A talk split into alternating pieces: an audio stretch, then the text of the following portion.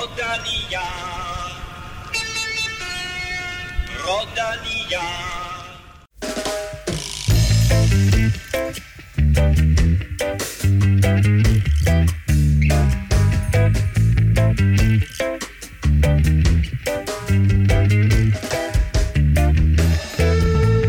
Årets første monument, Milano Sanremo, blev et opgør blandt de helt store vedløbere med Alan Philippe som suveræn vinder, men øh, desværre også uden dansk succes.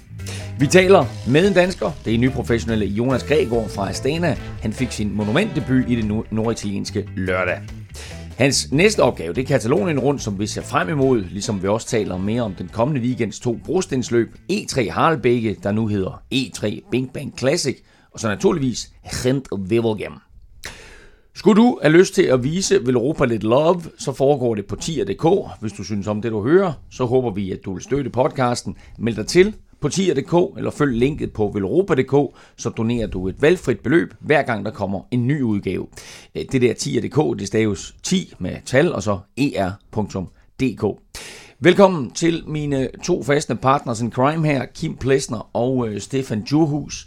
Æh, vi fik ikke helt... Hvad griner du af allerede? Du venter bare på, at der kommer et eller andet. Det var bare fordi, du sagde A. Nej, øh, Kim, øh, apropos A, så ja. En sjov historie med Astana, som måske får et nyt navn. Ja, det, det burde de jo næsten få. Altså, som jeg kan forstå, så har, har parlamentet nede i Kazakhstan besluttet, at hovedstaden ikke skal hedde Astana mere, men uh, Nursultan, opkaldt efter den uh, hidtil eneste præsident, som lige er afgået. Og, og det giver jo ikke rigtig nogen mening at, at reklamere for en hovedstad, der ikke eksisterer. Eller et navn på en hovedstad, der ikke eksisterer. Jeg snakkede med Magnus om det, og han sagde, det aner jeg ikke noget om. Det, det, det, Men altså, det, det, det, det, det, jeg skal lige rise op. Okay. Astana byen Ja, har de tænkt sig at omdøbe til, Nursultan. fordi at... Fordi ja. præsident, den første og eneste præsident, de har haft indtil videre, efter at de jo røg ud af Sovjetunionen, mm. han hed Nur Sultan et eller andet. Lidt senere i udsendelsen, der taler vi om, at Sky de får nyt navn. øh, og det vil sige, at, at det med stor sandsynlighed, hvis det, det, det her Ja, navnskift, det- hvis det her navnskift, det sker så hurtigt, så må vi jo forvente, at trøjerne de også kommer til at afspejle det. Så Ja, det vil i hvert fald være underligt at gå og og reklamere for Astana, hvis ikke der er noget, der hedder Astana.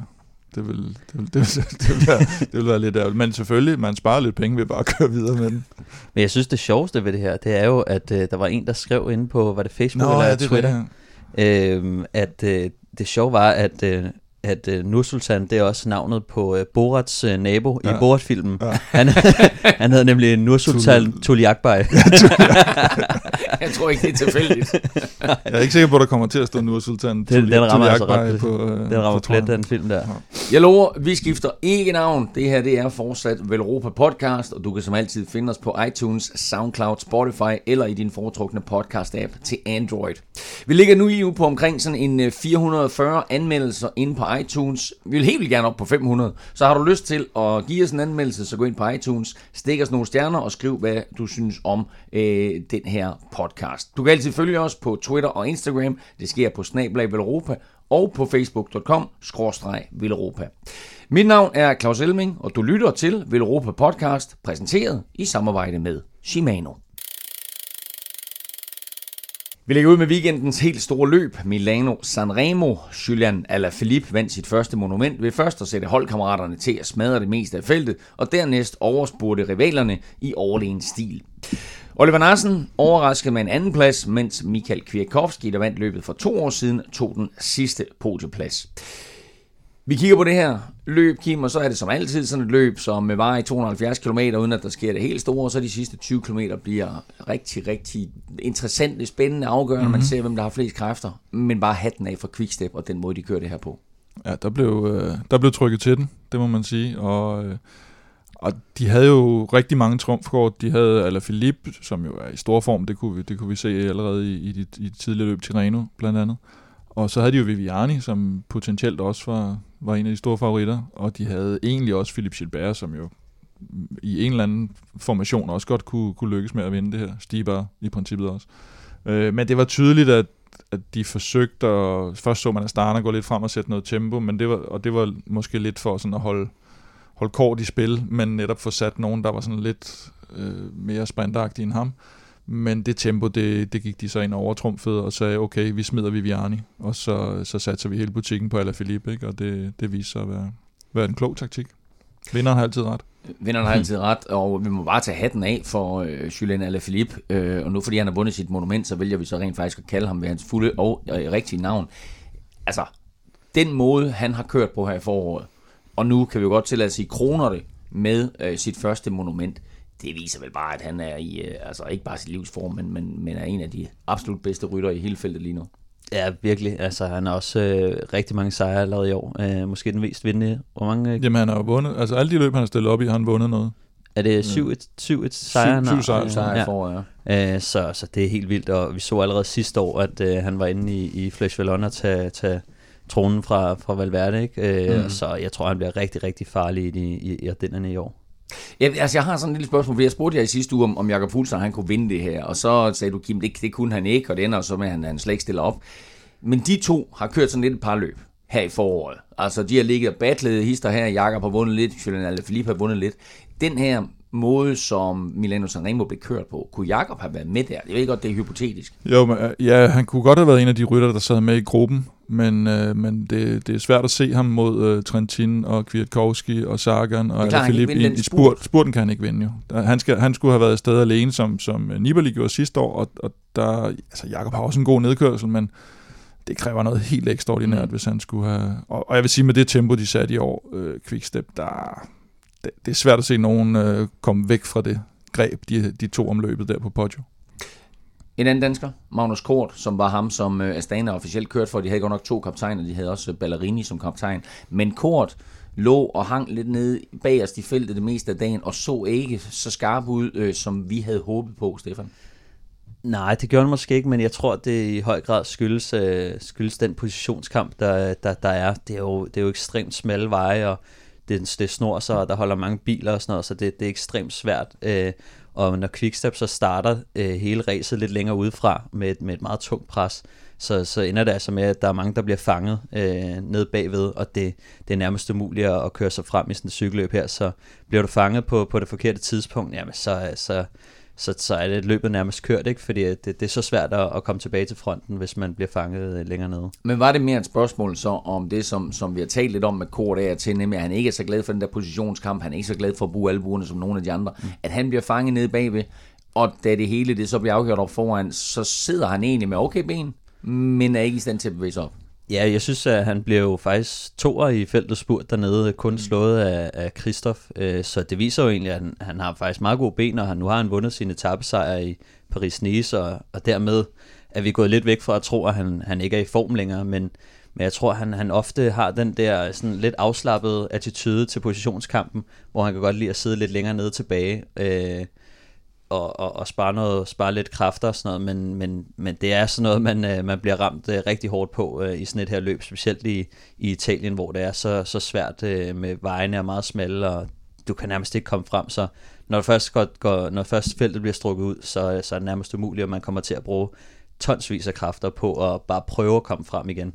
Så hans chance, den, den lå simpelthen øh, på, at, øh, at den skulle blive samlet, og der skulle falde ro på, eventuelt ved noget, ved noget taktisk øh, op i frontgruppen og sådan noget. Øh.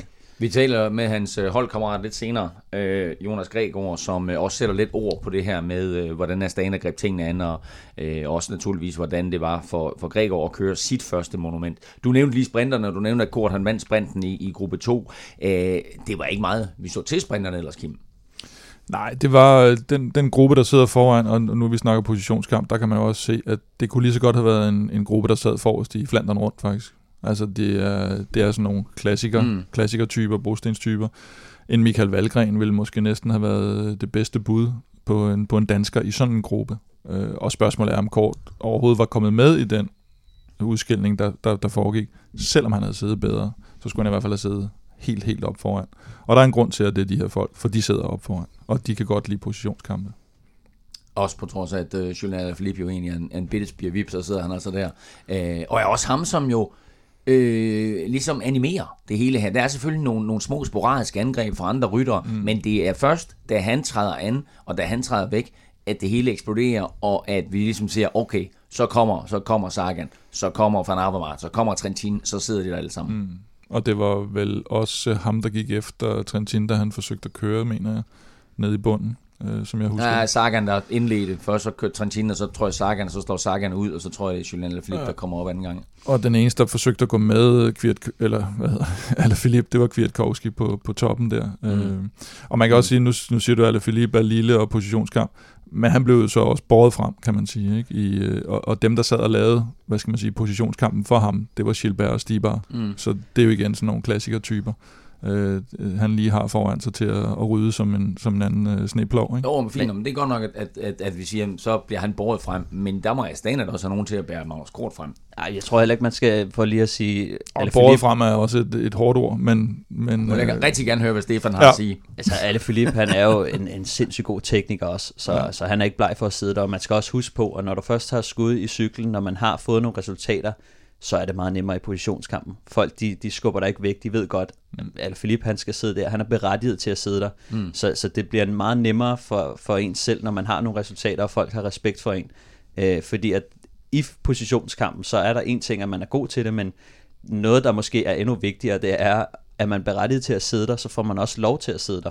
Øh, så, så det er noget, man glemmer lidt, at, at dem, som har skud i cyklen, altså det bliver bare meget nemmere for dem at sidde der, fordi folk de skubber dem ikke rigtig væk. Øh, så der jo, vil det være svært. Du, plus at han har holdet. Altså netop ja, ja, quickstep-holdet går du ikke bare lige op og, og siger... Nej, det kan du sige. Hvis du spørger øh, Askren, så mm. kan han godt skrive under på, at når du sidder i en quickstep-trøje, mm. så er positionskampen noget nemmere, end hvis du sidder i en Kofidis-trøje. Og det var det, der øh, lidt var min point. Nå, men, han, men han, altså, vi har så trods alt et par stykker her, der sidder i en Astana-trøje, ikke? Altså, mm. som også ja. har været for vores øh, store hold.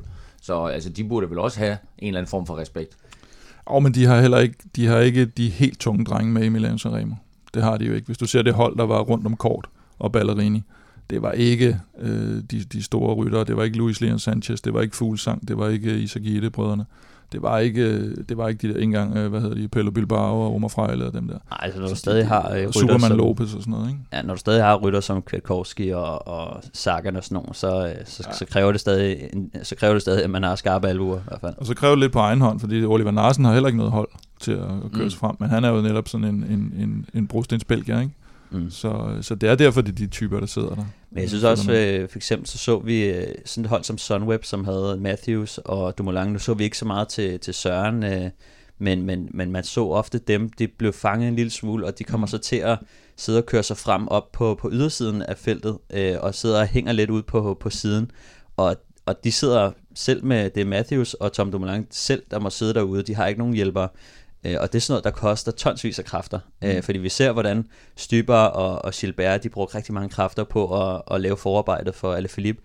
Og det, det er samme øh, kræfter, som, som Matthews og Tom Dumoulin må sidde og bruge, så når finalen først starter, så er de stort set flade. Øh, mm. Eller det har i hvert fald brugt mange flere kræfter end øh, Alaphilippe og Kwiatkowski og Sagan, som sad inde i midten. Øh, så det synes jeg også er, er en ting, man skal, man skal huske på, at at sådan noget som, som positionskamp og, og sidde og hænge lidt ude øh, på kanten af feltet og sådan noget, det er noget, der koster rigtig mange kræfter. Og det er noget, som man mærker meget mere, end man kan se det, fordi at når man sidder og ser det, så tænker man, at de sidder ikke forrest, så de bruger ikke kræfter, men man bruger rigtig mange kræfter ved at sidde ude på, på siden af feltet også. Vi nævner et hav af store profiler, når vi taler det König Quickstep. Øh, det hele det ender med en eller Philippe sejr. Er det her, er det planlagt på forhånd, at Quickstep, de offrer tre kæmpe store kanoner for at en, en, en, en rytter, som selvfølgelig har haft et godt forår, og, og måske, som du siger, fik sit store gennembrud i Flash Vallon sidste år, at det er ham, der siger, det her, det er faktisk manden, vi satser på. Knægten. Ikke alle de her tre andre, som har bevist igennem masser over de store ryttere, men vi tager de her tre store rytter, og så offrer vi ham til for, eller, eller offrer dem til fordel for Philip. Jeg tror helt sikkert, at øh, de har offret hele holdet, plus Stipper på at, på at lave det her. Jeg synes, jeg havde sådan lidt øh, Gilbert, han, han sad der godt nok, men da, da det blev tid til at angribe, der kan jeg huske, der slår han egentlig ud, og så kigger de på hinanden, så ryster øh, Gilbert egentlig bare på hovedet. Og det tror jeg bliver det endelige signal til, at så, okay, så er det så kun dig. kaptajnrolle, tror du? Ja, jeg, jeg tror, at de har holdt den sådan semi-åben, og, og, og set om, om Gilbert kunne, kunne være med i den der, øh, kunne komme med et angreb mm. tidligt måske. Øh, så, så det tror jeg helt sikkert, øh, men, men i sidste ende, så, så kan man godt se, at det er Ale Philippe, der har fået kaptajnhatten. Mm. Øh, så, så det er ham, det hele handler om. Men det vil altid, altid være rart, hvis, hvis de havde øh, et, angreb fra Gilbert, eller måske endda Styber øh, i baghånden. Jeg tror, han får det der, hvor han vinder den der spurt. Altså, hvor de narer ja. de andre i spurten der, hvor han simpelthen også vinder mm. en masse spurt. Ja, det, det, det tror det, jeg var det tidligere løb i, øh, i sidste uge, ikke? Ja, det var i Tirreno, ja. mener jeg, ikke? Eller hvad ja. fanden det var. Øh, og der kan man sige, der, der, der tror jeg, at den tipper fra, at de havde kørt 50-50 på Viviani mm. og, øh, og, og, og, og Alaphilippe at, øh, at der, der ryger den over til alle, Philips fordel, ikke? og siger, okay, hvis han simpelthen også vinder en spurt, som ellers var planlagt til Viviani, mm. og den tager han simpelthen også, så ved vi også, at hvis han kommer hjem sammen med nærmest hvem som helst, så har han stadigvæk en chance i spurten, hvor Viviani er mere sådan, så skal de holde det hele samlet, så der ja. 20 sprinter, som godt lige kan, altså Sam Bennett og Christopher Gavidia og, og Kronevæggen måske endda. Og man skal også tænke over, hvis de går med planen om at køre for Viviani, det er altså noget sværere at sidde og holde øh, feltet kontrolleret, ja. og altså hvis de sidder og prøver at kontrollere det, og Viviani, han falder bagud, så sidder de med, med et rigtig stort problem lige pludselig. Mm. Øh, så, så jeg tror, at det egentlig er den, det lyder mærkeligt, men det er måske en lidt mere sikker vej at gå lige nu for dem, mm. og, og lægge pres på og skyde dem afsted, end det er at prøve at holde det helt kontrolleret, og krydse fingre for, at Viviani kommer mere op over, fordi at han har øh, svært ved at komme over de her stigninger. Øh, det har vi set mange gange før, at han, han, han lider meget, når det går, det går opad. Øh, der, så der er mange ryttere som Sagan, Sam Bennett, der er mange ryttere, som har lidt nemmere ved det. Øh, så, så det er lidt mere... Øh, ja, men som du siger, altså den måde, de har kørt på, den måde, Philippe har været kørende på, så giver det bare mere mening lige nu. Mm. Og så altså hatten af for den, den spurt, han har til sidst, eller ja. Philippe, altså det er jo, jo også en ekstra kvalitet, at øh, her har vi altså en, en, en øh, vel sagt, vi kan ikke kalde, til at kalde ham bjergrytter, men han er trods alt en rytter, der er dygtig til at køre op af, og som har et, et punch og en spurt, som er god nok til at slå Trentin, er god ja, nok der... til at slå Sagan. Og hvis vi lige holder fast i det, så øh, vil jeg bare lige spørge omkring det her med Trentin, fordi hvis vi ser på den gruppe, som sidder hjem sammen, så er den hurtigste vel på papiret mm. Trentin. Hvad helvede laver han, ja, det da, han, da, han, da han prøver på at stikke af øh, med ja. halvanden kilometer igen?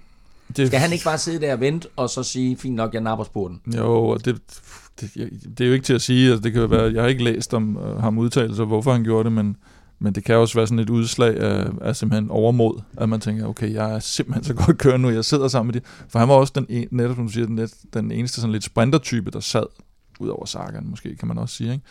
Øh, så han er, jeg ved sgu ikke, om han er, Men, øh, han er bare blevet for optimistisk. En ting er, at, at han måske har været bange for Sagan, øh, som sad der. Mm. Øh, men en anden ting er også, at når man først sidder der, og det tror jeg alle øh, sådan cykelrytter kan skrive under på, og nogle gange, så føler man bare momentet af der. Og så kan man ikke lade være. Sådan instinktet fortæller dig bare, mm. Mm. nu faldt tempoet, nu er den der. Du sidder det rigtige sted, du har fart i cyklen, kommer ned bagfra. Man kan næsten ikke lade være med at, med at trykke på den, når man først føler den. Øh, så nogle gange så er det også bare sådan en ting, hvor man, hvor man tænker, nu er den der. Nu det er det. Samme, altså, så alt fornuften går ligesom ud, og når man, når man så endda også har kørt øh, 290 km på det tidspunkt, mm. så tænker man ikke super rationelt længere. Så, øh, så nogle gange... Og lige har været over på i rekordtid nærmest, Ja, ja. det var lidt det samme, man så med, med Magnus Kort ved, ved det VM oppe ja, i Bergen. Ja, præcis. Ja, øh, ja og, og, og, man har set, ja, det var så lidt tættere på mål, så den var lidt mere safe, kan man sige, men, men, øh, og, og tidligere så man faktisk også Sagan gøre det mange gange, øh, hvor, mm. han så, hvor han tabte på det. Altså hvor han netop også sad, ja. og hvor man siger, hvorfor, hvorfor kører du ikke bare med hjem til stregen og sådan noget? Men så ville han egentlig bare, også fordi han så godt kan lide at køre på cykel, så tænkte jeg, nu, nu skal vi ud og lave lidt rav i den. Jeg kan huske et par episoder i, var det Schweiz rundt eller sådan noget også, hvor Trentin ja. så basker ham til sidst, ikke? Hvor det var omvendt, øh, hvor han blev for overmodig, og man tænker, hvorfor spille sådan med musklerne? Det er også de her rytter, som de er ikke så endimensionelle. Øh, de kan mange forskellige ting. Det er noget andet, hvis du sidder med øh, for eksempel en, en Cipollini eller øh, Petaki eller nogle af de der gamle sprinter, mm. sådan helt klassiske, hvor de, de ved, de kan spurte, og de kan ikke så meget andet. Men mange af de her rytter, de, de kan lidt af hvert, så, så, så de har mange måder at vinde på, og de har gjort det før, så nogle gange så, så de, mulighederne er ligesom åbne for dem, og så, så bliver det sådan nogle gange lidt svært at, at, at ikke at, at gå på en god mulighed. Og så er det jo også den der klassiske med, at når det netop er sådan en hård afslutning, så kan du ikke helt regne med styrkeforholdet. Altså der er mm. ingen, der 500 meter før mål havde spillet på live bet, og så tænkte, vi tager Oliver Narsen over Sagan i den her spurt. Altså det er der jo ingen, der gør. Nej. Øh, Men hvad sker der nogen... for Sagan, fordi han bliver kun fire? Altså øh, igen på papiret, han bør være den, i hvert fald den næst hurtigste øh, af den her gruppe her. Ja, men han bør, og han bør jo også baske både øh, Alaphilippe og Kwiatkowski for to år siden, da de kommer sammen hjem, ikke? Øh, i princippet, og der vinder Kwiatkowski så. Men det er mm. det der med, når du har været ude for den der ordentlige udladning op på, på Poggio, ikke? Og, og, og, og netop 300 km i benene. Altså, så er det bare ikke, altså så er det så, er det, så lige så meget råstyrke og, og hvad du lige form og, og, mm. og, og hvad du lige har instinkt. Men, men, han har også været ramt af sygdom og sådan noget, måske ikke helt på toppen endnu, mm. øh, men, men meget tæt på, så jeg tror, efter det her løb, så, så, så ser det ud som om, han er ved at være der, og han, han kommer til at blive rigtig farlig i, mm. i Flanderne og Paris-Roubaix, men, øh, men det kan også være et udtryk af, for at han, han måske ikke lige er helt på toppen, fordi vi så ham også gå efter, øh, hvad hedder han? Øh, Trentin, og ikke kunne hente ham. Ja, øh, og det var også ham, der gik efter Alaphilippe hen over Poggio. Øh, mm. Og måtte så, sådan, altså han, det var ham, der kørte op til ham faktisk, og neutraliserede angrebet i første omgang. Øh, så så han, han, han bærer også ansvaret, føler han. Øh, så det er ham, der ligesom går efter og bruger kræfter på det, og, og, og det er ham, der sidder med, med skydeskiven på ryggen. ikke. Det er ham, som alle vil mm. have ned med nakken, og de ved, hvor, hvor farlig han er. Så, men, men, men han plejer jo at kunne gøre det, men han bliver nogle gange ramt lidt i, i krydsilden mellem, øh, mellem alle de her angreb, hvor han ligesom han føler, at det er ham, der, der bør vinde, og så føler han, at det er ham, der skal gå efter Alaphilippe, det er ham, der skal gå efter Trentin, og så, det kan man bare ikke. Altså, så tæt på mål, der har man ikke øh, kræfter til at sidde og lukke angreb ned, øh, hvis man også skal spurte. En øh, rytter, som du fik talt op i sidste uge, Stefan. Ja. Ja. det var, det var sådan en krav. Ja. Hvad, hvad skete der med ham? Jamen, jeg ved faktisk ikke helt, øh, hvad der skete med ham. Jeg, man så bare ikke så meget til ham. Øh, men øh, men så, som jeg sagde før, øh, jeg, jeg tror, det er lidt et udtryk for, for positionskampen, øh, og det med, at de startede lidt længere ude, end, end de fleste havde regnet med. Øh, og og det, det kan koste mange kræfter, og Søren, som egentlig havde fået en fri rolle til måske at, at komme, komme med på, på, øh, på angrebet på Poggio, han, han var der bare ikke, og, men, men vi så til gengæld også, at hans, øh, hans holdkammerater, øh, Matthews og Dumoulin, de, de kæmpede lidt med det, fordi at de, de kom lidt for langt bagfra og skulle bruge kræfter på at, på at sidde ude i vinden. Øh, så, så jeg tror egentlig bare, at det var et udtryk for, at Sunweb, de, de måske blev taget lidt på sengen, øh, lidt for tidligt. Øh, så, så ja, jeg, jeg tror faktisk bare, det er det. Øh, jeg tror, at nu, nu har man ikke hørt meget fra Søren, han har ikke rigtig udtalt sig, så, så jeg kan ikke helt øh, komme ind på, hvad specifikt der skete med ham, men når man ikke ser ham i cykelløbet, øh, så, så tror jeg bare, at det er et udtryk for, at han, han kæmpede med positionskampen. Øh, positionskampen har vi talt en, en del om, øh, og en af grundene til, at den her positionskamp også blev så voldsom, det er også fordi, at øh, meget af det her, det blev kørt sådan lidt hektisk øh, og hurtigt. Mm. Øh, Kim, over ad Poggio til sidst, der gik det pænt stærkt. Ja, det gjorde det. Der var også meldt om, øh, om medvind, øh, men øh, det, det, gik, øh, det gik rigtig, rigtig stærkt, og der har været, og det der også er, hvis nogen, når sådan nogen som alle Philip begynder at vinde så meget, så kommer der jo også alle de her rygter om alt muligt, og han har doping, og han har motordoping, og et eller andet. Altså når du er så i så exceptionel en klasse, og det har der jo været igennem tiderne med alle rytter, der, der stikker næsen frem. Og vi så også sådan en, øh, en spøjs statistik øh, over øh, tiderne, eller gennemsnitshastighederne på Poggio, der udvikler sig sådan i takt med, at når her kom EPO og sådan noget, så stiger hastigheden, og så kom der biologisk pas, og så falder den lidt og sådan noget. Og der er den faktisk stedet sådan generelt, altså tendensen er igen, og vi har også været inde på det nogle gange her i udsendelsen, at der er sådan nogle tegn til, at det begynder altså at gå rigtig, rigtig stærkt, og der er ikke rigtig nogen, der ved hvorfor. Altså det eneste, man har sådan, det, det er sådan noget med motordoping, man, der, der er blevet snakket om de sidste hvad, fem år. Og den der snakker jeg også med Stefan om, at det, det, det har vi altså bare svært ved at, den, den har vi sgu lidt svært ved at forestille os, at, at, at, at hvis der har været motordoping gennem så lang tid, at der ikke var nogen, der var begyndt at snakke om det eller et eller andet. Der har kun været stadigvæk hende der. Og hvordan var gennemsnitsfarten i år? Jamen, den var jo været 8... 42,5 Nå, men, øh, men oppe, Nå, Poggio, oppe Poggio var ja. den jo 38 eller sådan noget, ikke? Altså, det ja. er...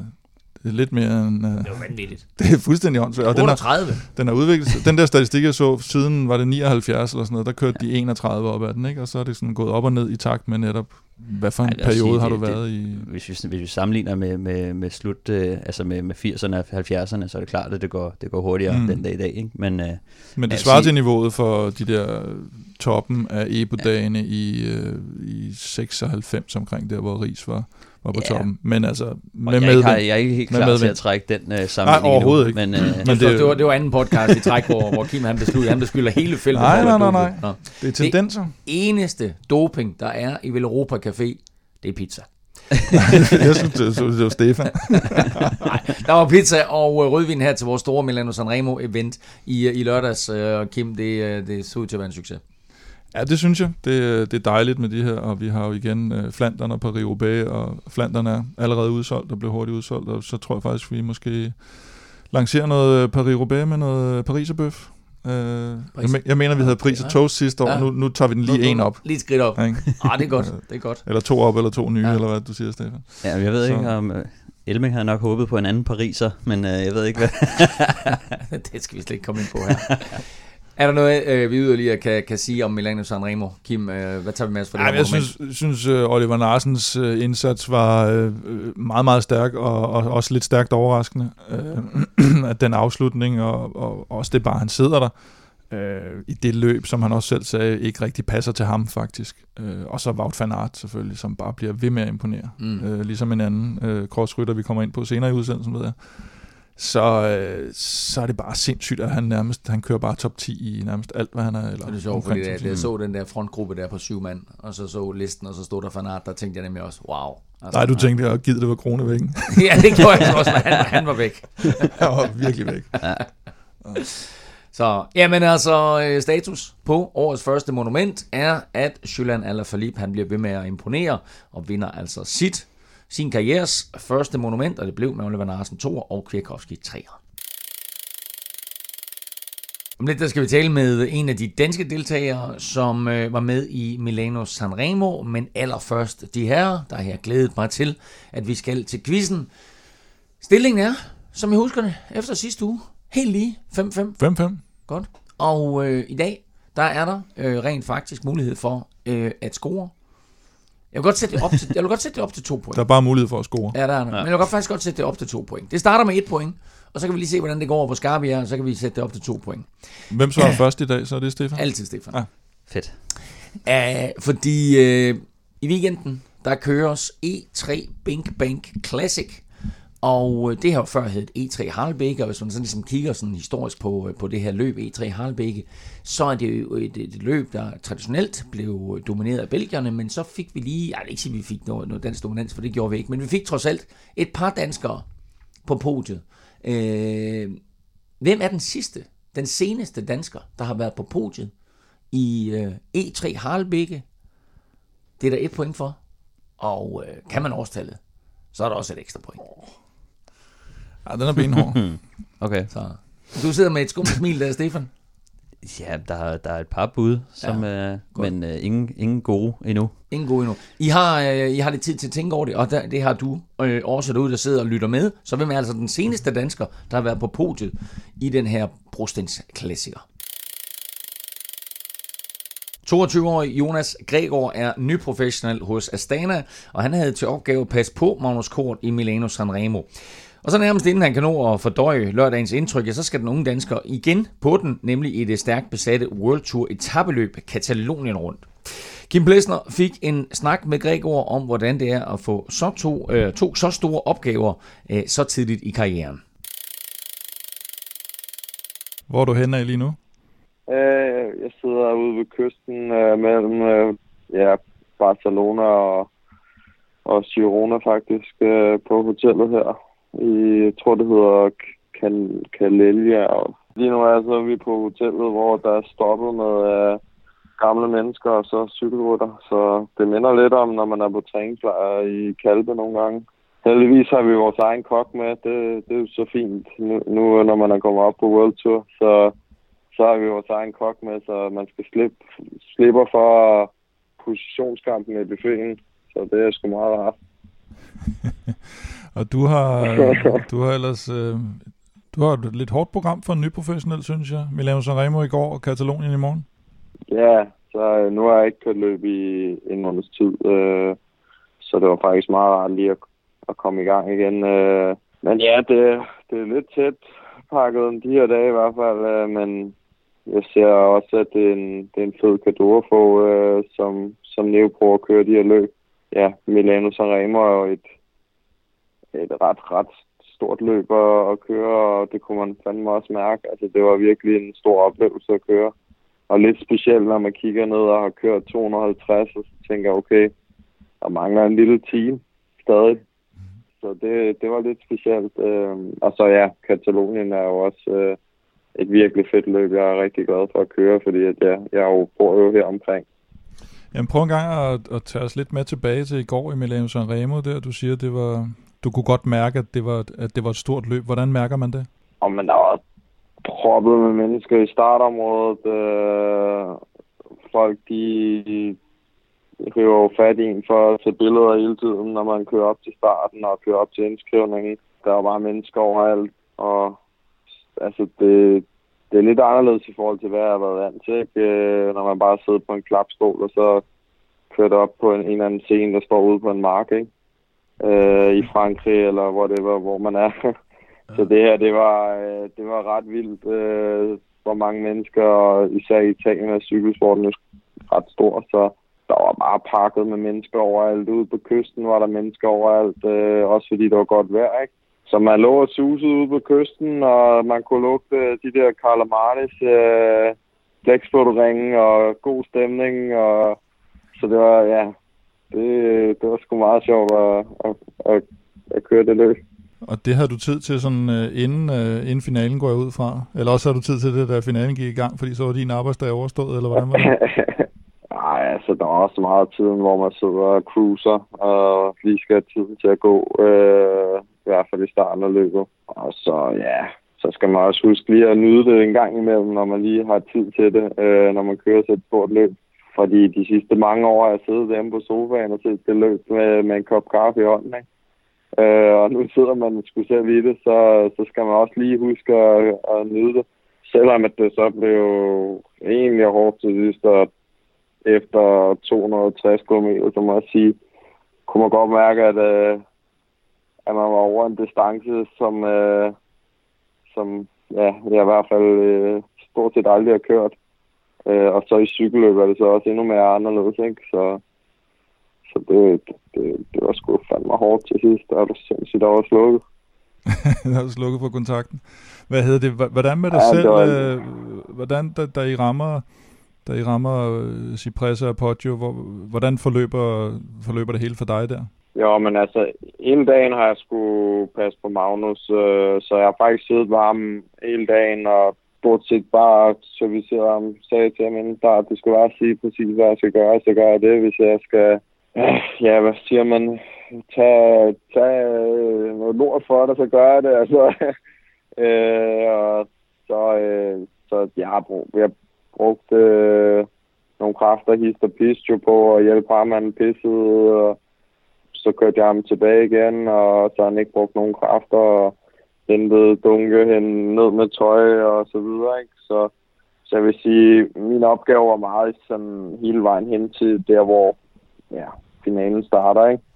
Øh, og så de, at, at jeg nok ikke, øh, vi var klar over, at jeg nok ikke havde poweren der de sidste øh, 30 km, fordi at det er jo meget, meget nyt løb for mig at køre så langt. Øh, så man kan sige, da vi går ind på de stigninger, der, der var min dag sådan stort set øh, slut. Men altså, man kæmper jo bare for at få noget god træning og køre sig i bund, og så bliver man grebet af stemningen. Så den, jeg kørte da alt, hvad jeg kunne ind til, til, til Poggio, hvor jeg så blev smidt i bunden, ikke? og der var, jeg må sige, kørt 300 watt, og jeg vil sige, der var ikke meget juice tilbage i vingene der da vi sad her på, på Velropa Caféen og så løbet, der, der var der jo mange, der lagde mærke til det, der, at Magnus lå sådan utrolig langt tilbage, meget sent i løbet. Øh, ved du, om det var sådan en, en taktik, at han ville blive liggende dernede, eller var det fordi, der heller ikke var helt så meget saft i hans ben, som han havde håbet på? Ja, jeg ved, øh, altså, jeg så også mange af de andre sprinter og store øh, favoritter faktisk slå dernede bag, og jeg tror, man sparede lidt kræfter ved det. Øh, men altså, det er jo også sådan meget op til, hvad, hvad man godt kan lide, øh, og, og Magnus sagde, at han gerne ville være der, og så, så bliver vi jo bare der, øh, eller bliver jeg der ved ham, ikke? og så sidder vi sammen, hvis at der skulle ske noget, så kunne jeg ofre mig at køre, køre frem med ham eller et eller andet, ikke? Øh, men altså, jeg ved ikke om, jeg tror måske heller ikke, at han havde den bedste dag, øh, og sådan er det jo nogle gange, altså, øh, Øhm, fordi at det var et ret stjernespækket løb øh, med, med mange store kanoner, så altså, når man lige sidder der i feltet og ser verdensstjerner overalt, så, så er man også godt klar over, at i finalen, der kommer det til at gå, gå pænt stærkt. Og nu siger du verdensstjerner, fordi Katalonien rundt, det er jo, det er jo nærmest ikke mindre stærkt besat, og du får vel en, en relativt, relativt bunden rolle i forhold til, til Superman Lopez, eller, eller hvordan, hvad har du fået at vide om det løb indtil videre? Altså, øh, min rolle bliver så den i det her løb, så servicerer Lopez, ikke? Øh, så må vi se, vi ved ikke præcis endnu, hvornår og hvordan og hvad jeg skal gøre 100%. Men øh, jeg skal hjælpe ham 100% og, øh, og få en masse erfaring i det her løb og blive stærkere. Øh, og så ja, så startlisten er også rimelig solidt. Det går nærmest være en Grand Tour, øh, når man lige kigger ned over listen der. Øh, så jo, det bliver et hårdt løb, og øh, jeg ser også frem til at hjælpe øh, Lopez. Han kører også cykelløb på en fed måde. Øh, øh, og godt tør angribe, hvis det, øh, der skal angribes. Øh, så så det, jeg tror, det bliver nogle, øh, nogle, nogle gode dage, hvor man får en masse erfaring og, og, og rigtig god træning selvfølgelig, fordi alle dage nok bliver pænt hårde. Og du har vel lidt, øh, du har jo lidt lokalkendskab dernede fra. Tror du, tror du, det kan blive en hjælp for ham? Altså, tror du, du kan ligesom assistere lidt mere end, øh, end bare en, i går så en almindelig hjælperytter? Du er også god i bjergene. Ja, ja, altså, det er jo klart, at jeg kender nogle af stigningerne og nogle af finalerne, øh, vi kører, så det er jo, det er jo klart, at jeg måske kan fortælle, okay, her er det vigtigt, at vi sidder fremme, fordi så kommer den nedkørsel, hvor det bliver strukket ud, og så, øh, så kan man tage det lidt mere stille og roligt efter det, og så her er det, ja, godt at sidde frem og så videre, ikke? Så det er jo klart, at der, der har vi nogle fordele, men det er jo også sådan, at øh, mange af de andre hold har også rytter, som bor i Girona, fordi der bor rigtig mange cykelrytter, så, så ja, jeg tror ikke, at det, det er den største fordel for at have mig øh, lige i forhold til det, fordi det tror jeg næsten alle holdene nu til dags har en, der bor i Girona. Øh, men det er da klart, at, at han ved da ikke, hvordan det er, når man kører ned ad en eller anden stigning herover, fordi jeg tror aldrig, han har været øh, Så ja, så lidt kan jeg da fortælle om på taktikmødet, hvis han så forstår min engelsk, det er så det store spørgsmålstegn. Hvad hedder det? Og så, nu har vi snakket meget om dig i hjælperrolle, og øh, har du fået nogle indikationer på i forhold til dine egne ambitioner i løbet af sæsonen, at, at om der er nogle løb, eller hvilke løb du kan få din egen chance i, eller køre din egen chance mere? Jamen, altså, det er jo, det er jo svært at sige, ikke? fordi sådan nogle situationer kan jo opstå. Altså, det kan jo opstå reelt set i, i, i alle løb, man kører, hvis man lige pludselig sidder et udbrud, øh, du har fået at vide, at du går i morgenudbrud, så øh, i det her løb en eller anden etape, for eksempel, så sidder du lige pludselig i finalen, øh, og vi har fået fem minutter, ikke? Altså, så, så skal man jo gribe chancen 100% og gå så dybt du kan, ikke? Fordi det er ikke sikkert, at du får en chance igen i løbet af året. Men jeg vil så sige, at øh, jeg skal køre Tour of Turkey her i, i også øh, i næste måned. Øh, og jeg ved ikke helt øh, endnu 100% hvad holdet er, men men det er jo klart, så et løb, hvor det er lidt mindre øh, rangeret holdmæssigt, ikke? så er det jo et løb, hvor man også kan få en chance i. Øh, nu, ved, nu ved jeg ikke, om så lige pludselig en af, at vi, vi har ret mange stjerner på holdet. Så det kan godt være, at lige pludselig kommer øh, der en ind for højre, ikke, der gerne vil køre det. Øh, og så, så skal jeg jo så ofre mig for ham, for det er jo klart. Jo, man kan sige, at øh, I og Quickstep er jo kommet forrygende fra start, så alene det at komme på holdet i nogle af de store løb for, på, på, på Astana eller, eller det kører i Quickstep, det er jo nærmest en præstation ja. i sig selv i det her forår. Ja, for fanden. Ja, det er helt sindssygt, hvor mange øh, løb, øh, i hvert fald på vores hold har vundet. Det, der er også god stemning, og øh, ja, det, det kan man godt mærke, og det smitter også af på, når det går godt på et hold, så viser man hinanden op til, at vi skal fandme have mere, ikke? Altså mere at være mere, og sådan er det jo bare.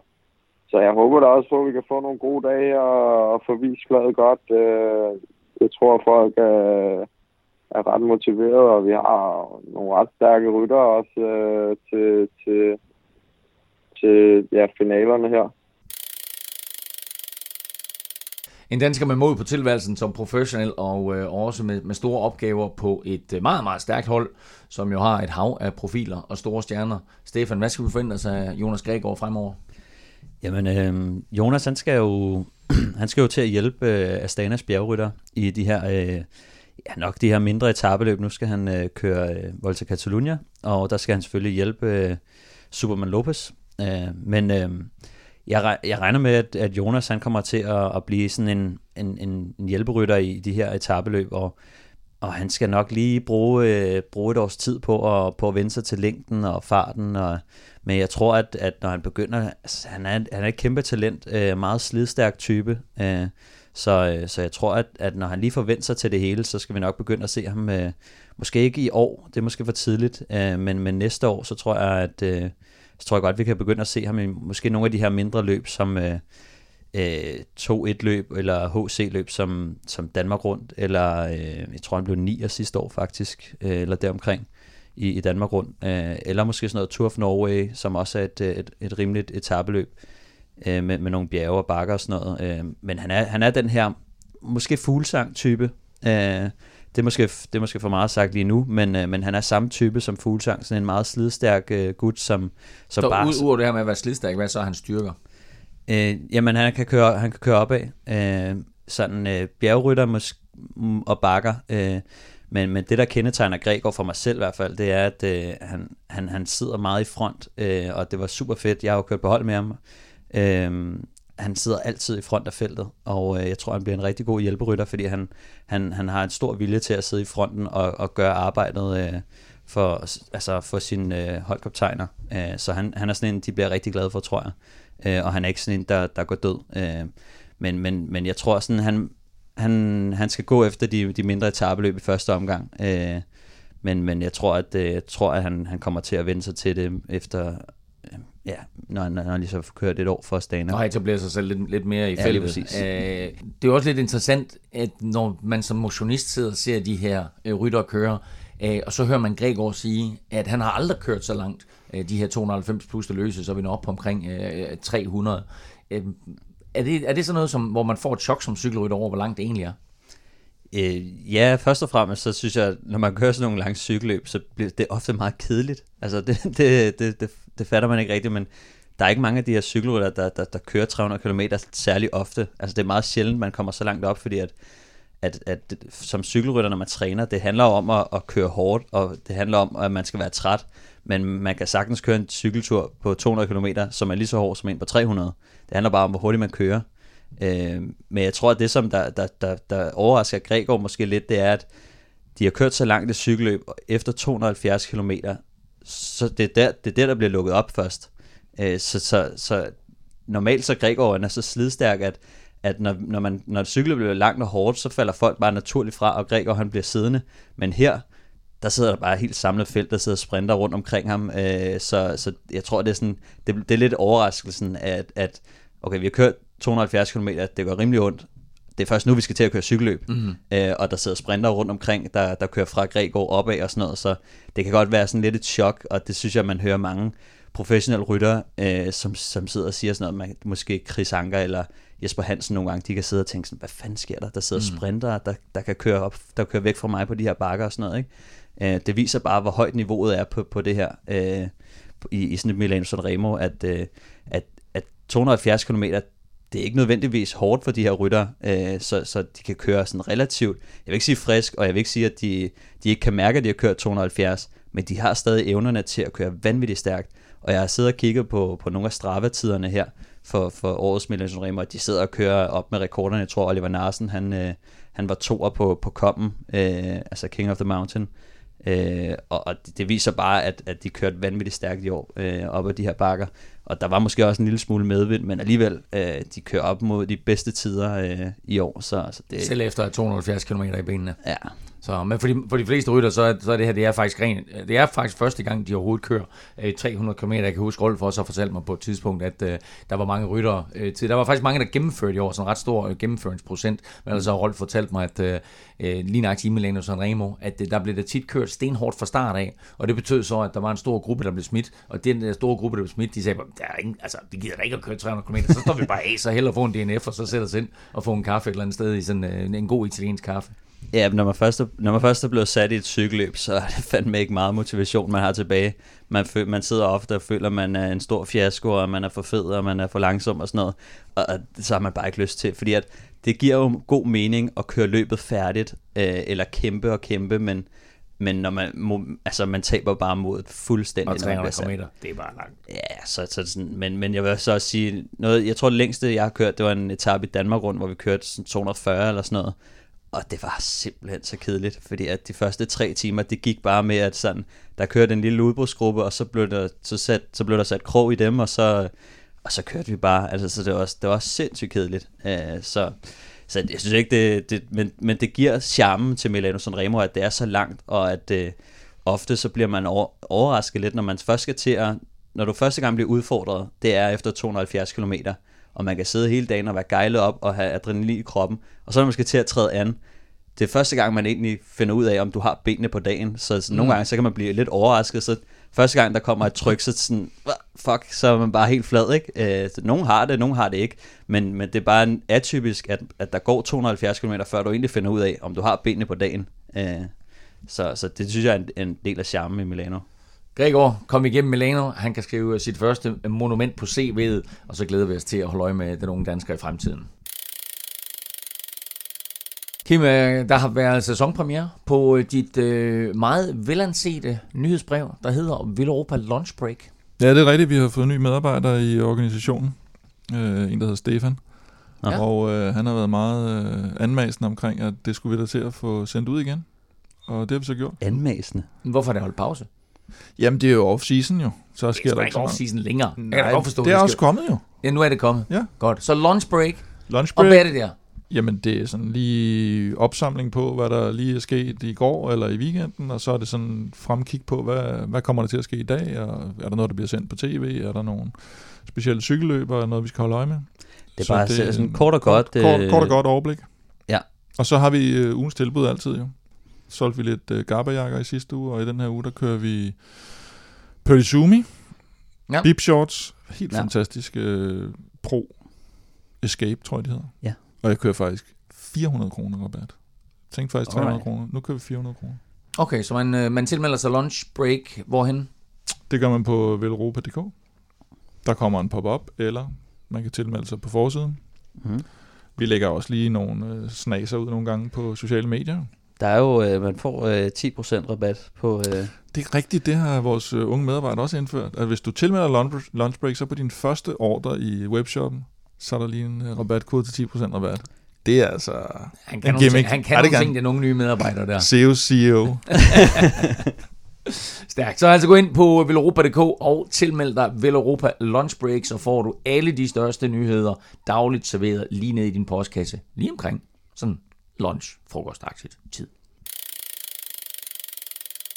Det er mandag i dag, og øh, vi sidder og optager Europa podcast, og Udover denne kæmpe store begivenhed, så er der en anden sådan forholdsvis stor begivenhed, der begynder i dag, nemlig Katalonien rundt.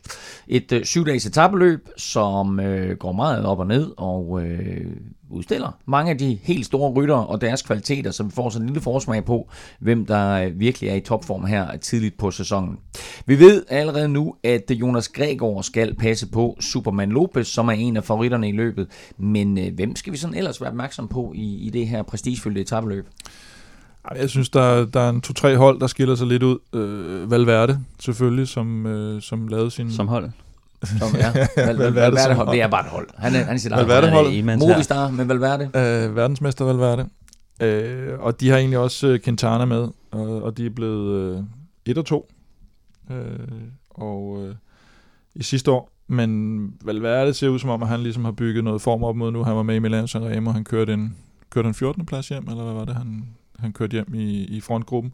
Har aldrig rigtig gjort det godt i Milan Sanremo, det, det, det kan han åbenbart ikke. Men, øh, men de her specielt spanske ugelange etabeløb, det er jo lækkerbisken for ham.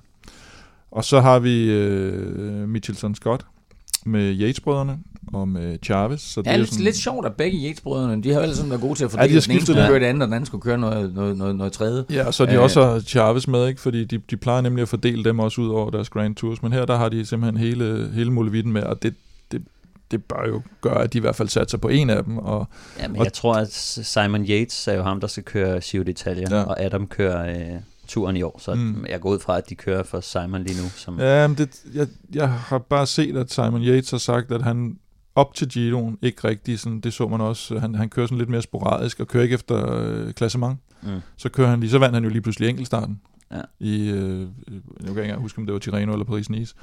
Øh, og så vinder han en etape, og sådan, eller kører efter ja, det, en etape. Det må være, fordi han ikke vil køre sig selv øh, ja. ud over kanten, ja. simpelthen. Så jeg tror egentlig måske mere, de kører efter... Så det er Adam, Adam, Adam, som, Adam tabte, med. som tabte med et sekund jo i, øh, i til, var det Roglic i, øh, mm. i Og der, der er der en god måde at, at finde ud af, hvem der er hvem af de her to brødre her. Hvis man ikke lige kan se nummeret, øh, hvem der nu lige har hvilket nummer, så kører den ene altid i sorte sokker, og den anden altid ja. hvide sokker. Og det, ham, der kører i sorte sokker, Kim, det er... Ja, jeg, jeg, jeg, jeg kan huske det. Men må man så finde ud af, om det er Adam i sorte jeg tror, sokker, det er Adam. eller Simon i hvide sokker. Men jeg tror, det er sådan, at forældrene de sidder og, og, og ser forskel på de her to. Det er selv svært. Det er det. Ja, det, det er helt sikkert. Øh, Sky, Sky, Froome, Bernal, Sosa og en masse sydamerikanere. Øh, jeg, jeg tror, det er Banal, der skal køre Giro. Øh, Froome, Banal, Sosa og en masse sydamerikanere. Der var i hvert fald to. Der var to der, ja. og, og Fedder Inau og Jonathan uh, Navas, eller hvad han hed, ham fra, Han fra skulle sige det ordentligt på, på kolumbiansk, ikke? jo, præcis. På mit, og når mit du siger Fedder Inau, så mener du? Så er det Sebastian, og ikke Sergio. Og de fætter de to, eller hvad? Ja, det håber jeg lidt. Så, så det er åndssvagt, vi kalder ham fætter. fald. Et eller andet sted Jeg tror, det var Chris Anker, der startede med at kalde ham fætter. Så har vi en uh, Richie Port tilbage på, på cyklen og så videre. Ja. Uh, Ja, ja, det er sgu... ham? Det, prøv, det her det er jo den type løb, som han har sagt. Ja. det er det, han vil satse på i fremtiden. Og det her er sådan ja, set... Ja, det, nej, det var jo egentlig... Hvad fanden var det? Var det Valgren, der havde snakket med ham og sagt, hvis ikke det går i turen, mm. så satser jeg sgu nok mere på en dags løb. Men så kommer han jo til at skrive en ja, kontrakt med... Ikke nødvendigvis endagsløb, men eller, lidt, lidt kortere en, uges, en uges løb. Ja. Og så kommer han til at skrive en uh, kontrakt med Trek Segafredo, der straks går hen og, og, og, og stempler ham som deres tur, store, store turhåb. Så øh, jeg ved ikke, om det, var, om det var den præstationsangst, der gjorde, at han ikke var med i Paris-Nice, men, men der måtte han melde afbud. Men, men det er jo et løb, der ligger, der ligger godt til ham, de her, og han, han har vundet et hav af de her øh, enugesløb. Øh, ja, jeg synes bare, det er, åh, man får simpelthen, jeg får sådan næsten ondt af ham, ikke? Ja, altså det, ja. så, så ryger han ud af Paris-Nice, og det starter bare lidt skidt også nu med det her hold. Nå, men altså så trods alt øh, udmærket ud under, i, i Tour Down Under, ikke? Altså ender med at blive to jo, jo. Og, og vinder Valunga, som, som han altid plejer at vinde, ja. så altså, og han, han, han er trods alt tilbage i, i rimelig ja, ja. solid form.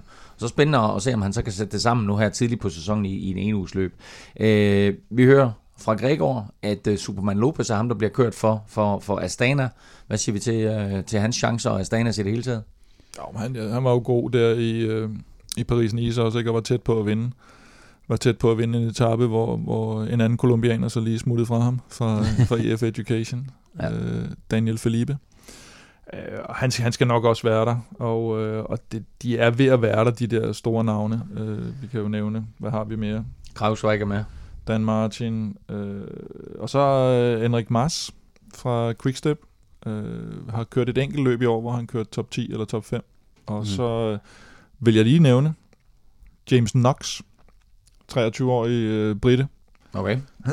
og han kører altså top 10 i den der UAE-tur, og fik lov at, lidt at køre sin egen chance. Jeg kunne godt forestille mig, at han skal ligge og hjælpe øh, Henrik Mas, og, og bliver sådan relativt holdbar i de der spændende, fra, spændende navn hvad hedder det, jeg, jeg har også hørt meget om ham fra, fra Mark Hester, som også har kørt på hold med ham på, øh, jeg tror det var Team Wiggins, ja. øh, de kørte på. Ellers så var det One Pro Cycling. Men anyways, han har også snakket meget om James Knox, og han var sindssygt god til at køre opad og sådan noget, og ham skulle man holde øje med, så, så han begynder også at vise Jamen, øh, lidt gode takter her. Og så er det et fedt navn også, ikke? Et, et, ja. et, jeg ved ikke, om han er i familie med Mallory, men... Så kan han jo, når han kommer til toppen der som den første, så kan han jo synge Knox, Knox, Knocking on Nej, nej, nej. Nå. Prøv at vi har, vi har nogle danskere med uh, i det her løb. Vi ved, Jonas Gregor, han uh, skal hjælpe Superman. Uh, hvem har vi ellers med? Jamen, Niklas E. Uh, skal jo så formentlig hjælpe Richie Port, og, uh, og Jesper Hansen kunne jeg forestille mig, måske skal køre lidt for uh, Errata-brødrene. Og, Men det ikke, også... jeg tror, at de vil satse på Jesper Hansen. Er han ikke deres... Uh... Om det er til Tour de France, tror jeg. Nå, okay, Ej, jeg, turen. jeg, jeg tror, at Jesper også uh, kan jo egentlig køre mere eller mindre lige godt med dem, og med, med Artapuma, som de også er med, men et, et okay bjerghold, øh, Kofidis er med, og de er jo øh, sponsor også for, øh, for Weltan, mener jeg. Er det ikke der, de har jo, et relativt stort sponsorat? Så, øh, så, så kan godt lide at, at føre sig frem på de kanter der. Det er altså Katalonien rundt, og det begynder i dag mandag med afslutning søndag. Men Katalonien rundt er langt fra det eneste cykling, der bliver kørt her i ugen, fordi der er faktisk ikke mindre end tre brostensløb. Det første, det er onsdag, det er det, der øh, før hed tre dage ved pande, men nu bare er en dag ved pande. Men stadig hedder Dridakse. Det, det er det fede Dridakse de Panne, som er oversat betyder tre dage ved panden. Nu er det altså et endagsløb. Øhm, og der er også nogen, Stefan, som har kendt, valgt at kende det som... Øh, Tre slag i panden. Tre slag i panden. øh, men det er det ene. Og øh, hvad hedder det? Øh, men i og med, at det var sådan tre dage, og det var masser af brosten, så øh, var der en hel del rytter, der styrtede og kom til skade, og så mistede de forberedelsen til, til andre store løb, øh, og derfor så har man altså nu valgt fra arrangørernes side at skære det ned til et, øh, et endagsløb. Så har vi øh, E3 Bing Bang Tour, som jo også øh, har skiftet, om ikke øh, længde, så i hvert fald navn, det hed jo altså E3 Harlebække før. Øh, de er berygtet for øh, de her øh, vidunderlige, øh, lidt interessante øh, hashtag MeToo øh, in your face kampagner. øhm, men er jo også et løb, som mange bruger lidt som pejlemærke i forhold til Flandern rundt. Øh, det bliver kørt søndag, eller fredag undskyld, og så søndag, der kommer Gent og Wevelgem. Øh, og der sad øh, Søren Krav altså for to år siden i finalen med øh, store kanoner som Sagan og Terpstra og Van Avermaet. Øh, og så gik der sådan lidt øh, spydighed, og i øvrigt også spytklat i den. Var det ikke, øh, spydighed og spytklat. Var det ikke øh, Terpstra, der sendte en snotter i? Angiveligt jo. jo. Så, Øh, men altså, hvad, hvad, hvad, hvad siger vi til de tre løb her? Øh, hvor mange kører alle sammen? Er det normalt, man kører alle sammen? Hvordan, hvordan griber feltet det her angivet? Jeg tror, at øh, i hvert fald sidste år, der var det jo øh, tre dage ved panden, eller en, en dag i panden, øh, var et sprintopgør, som øh, Viviani vandt, og Gent Wevelgem blev også øh, en relativt stor gruppe, der kom til mål. Nogle gange har det også noget med vejret at gøre selvfølgelig, og, og hvordan det bliver kørt selvfølgelig. Men øh, hvor Sagan øh, vandt foran Viviani, tror jeg det var. Var det der, hvor vi snakkede om, at Viviani var, var meget ked af det? Ja, han øh, og, så stod vist der grad. Øh. Fordi holdet havde, havde ligesom lavet arbejde hele dagen, og så formåede han ikke at gøre det færdigt. og det blev han meget ked af det over. Øhm, og så synes, altså jeg synes det mest interessante er, er E3, øh, fordi det netop er, jeg tror også det er noget med, hvis man ser, hvem der kører på podiet i E3, og hvem der kører på podiet i Flandern, så kan man godt se nogle, nogle ligheder der, og det, det er et løb, hvor du skal ud og lige teste dig til det, teste dig af, og derfor tror jeg måske godt, vi kan se en Søren Krav for eksempel, øh, for første gang sådan øh, i, i de her løb, måske være der eller teste sig. Øh, jeg tror lidt, han har sådan, dels har han været ramt af noget sygdom, og dels har han, jeg tror, altså jeg tror bare, han satte sig sindssygt meget på, øh, på Flandern i år. Og derfor så er det, at du siger, at han øh, vil, vil sætte hårdere på E3 Bing Bang i år, end han ja, gjorde sidste år. Og, og jeg tror heller ikke, han er på startlisten til Gen Wevelgem endnu, faktisk, hvor han egentlig også har gjort det godt. Og jeg tror måske, det er noget med, at han tænker, ah, okay, hvis, det, hvis der kommer 23-25 mand til mål alligevel der, ikke, så, så, har jeg ikke, så har jeg ikke nogen chance der. Men, men Stefan, hvordan fungerer det? For vi har tre løb her med et par dages mellemrum. Altså er der mm. nogen af holdene, som simpelthen siger, okay, du skal køre alle tre, øh, siger holdene til nogle af rytterne, du må selv vælge, hvad for en du kører, eller du skal køre det her, det her. Hvordan, hvordan fungerer sådan noget på et hold? Altså det er jo typisk noget, som man, man, man har en, øh, en, en samtale om i starten af året, øh, så man ligesom får planlagt det lidt. Der er nogle rytter, der kører... Øh, der kan finde på at køre alle sammen, men som ofte så vælger man jo at, at dele det lidt ind og, og give nogle pauser. Det kommer lidt an på, hvor meget kvalitet man ligesom har i truppen, og hvordan det er med sygdom og skader osv., men, men typisk så, så vælger man lidt ud, og, og man har en, en trup til E3, og man har en til Gen Wevelgem, øh, og, og så har man en til, til tre dage ved panden, men, eller til, hvad hedder det, en dag ved panden. Ja, jeg tror, det er tre dage ved panden. Øh, tre dage ved panden stadig. Men, øh, men typisk så er det jo sådan, at man, man, man, man har nogen, der går igen, og så har man nogen, man bytter lidt ud. Så det, det er lidt atypisk, at, man, at, alle kap, altså, at ens kaptajner kører alle sammen. Mm. Øh, fordi at så ender man også med at få rimelig meget, øh, rimelig meget at se til, øh, og, og det kan skade en øh, frem mod øh, de større cykelløb, øh, Flandern og, og paris mm. Jeg ved, da, da jeg arbejdede for Team CSC, der, der stillede vi simpelthen slet ikke til start i tre dage ved panden fordi mm. der netop var, der var for stor risiko for styrt. Og det, og det Men det var jo også fordi, det var, der var tre dage på det tidspunkt, ikke? Jo, og så, jo, og så ja, det var sgu mere på grund af, at de, de synes at det var for risikabelt mm. på den tidspunkt, øh, og for, for Cancellara og sådan noget, og han, han kørte netop også og testede så meget i, i, i Harlebæk i stedet for. Og dengang, der kunne man jo vælge, om man ville køre løbet, altså som øh, pro-turhold, som det hed dengang. Ja. Og nu er du World Tour hold, så nu skal du stille op i World Tour løbende selvfølgelig. Men derfor kan du godt sende B- eller C-holdet, ja, ja. hvis du synes, at her mm. vil vi sgu ikke lige risikere vores, vores, vores store tunge drenge. Penne har mistet sådan lidt, lidt status, og har også mistet øh, nogle af de helt store rytter, øh, og også en hel del af, af, af danskerne, kan vi sige. Fordi lige nu der er øh, Magnus Kort den eneste dansker, der er på startlisten. Det kan godt være, at der, der kommer... Jamen, det er også en meget øh, lille startliste, vil jeg sige. Der er oh, jo, men der, der, der, der, der kommer helt ja. sikkert flere til, men det er bare fordi, hvis man sammenligner det med Bing Bang Classic, der køres to dage senere, så er der mm. altså lige nu 11 danskere på startlisten. Der, ikke? Altså Rasmus Børjel, øh, Michael Valgren, Lars Bak, Øh, øh, hvad hedder han, Mads Wirtz, øh, Mads Petersen, Søren og Asbjørn Krav kører begge to. Kasper P. for Sunweb, øh, Mathieu Brichel for EF øh, og Chris Juhl for... Øh, for Mitchelton, og så øh, er Magnus Kort også meldt til på, på E3'eren. Øh, hvis det er vi lige altså også sindssygt mange danskere. Det er helt vildt, det er helt vildt at vi har 11 danskere ja. med her, ikke? Altså, øh, og, og, der er stadig, og der er stadigvæk et par stykker, som, som vi ikke har nævnt. Altså, øh, Gregor, som vi har talt med, er ikke med, og Fuglsang er ikke med, så altså, det, vi har jo et hav af danskere lige nu at holde øje med på World Touren, og det er jo helt fantastisk. Øh, hvis vi lige kigger på, på favoritter øh, i E3, øh, og med i mente, at det her, det er jo altså et, en, en forsmag på Flandern. Hvad siger vi så? Ja, man kan jo ikke komme udenom uh, det König Quickstep i hvert fald, uh, som stiller med, som stiller med The Who's Who. Lambert, Gilbert, Jungels, Senechal og Stiber. Uh, og, og, uh, og så er der jo bare en perle, altså Terpstra vandt sidste år, men der kørte han jo så for Quickstep og kørte solo, og så mm. blev Gilbert to, tror jeg, i, i forfølgegruppen. Ikke? Men sidste år, der hedder top 10 jo altså Terpstra, Gilbert, Van Avermaet, Narsen, Beno, Støjven, Van Marke, Moskon, Stiber og Stefan Kyng. Mm. Det er altså... Det er, det, det er en rim, rimelig solid gruppe. Det, det, det er rimelig solidt, ikke? Hvor er vi henne her med, med sådan en som Julian Alaphilippe? Altså er det her med brosten, er det noget, der bare slet ikke passer til ham?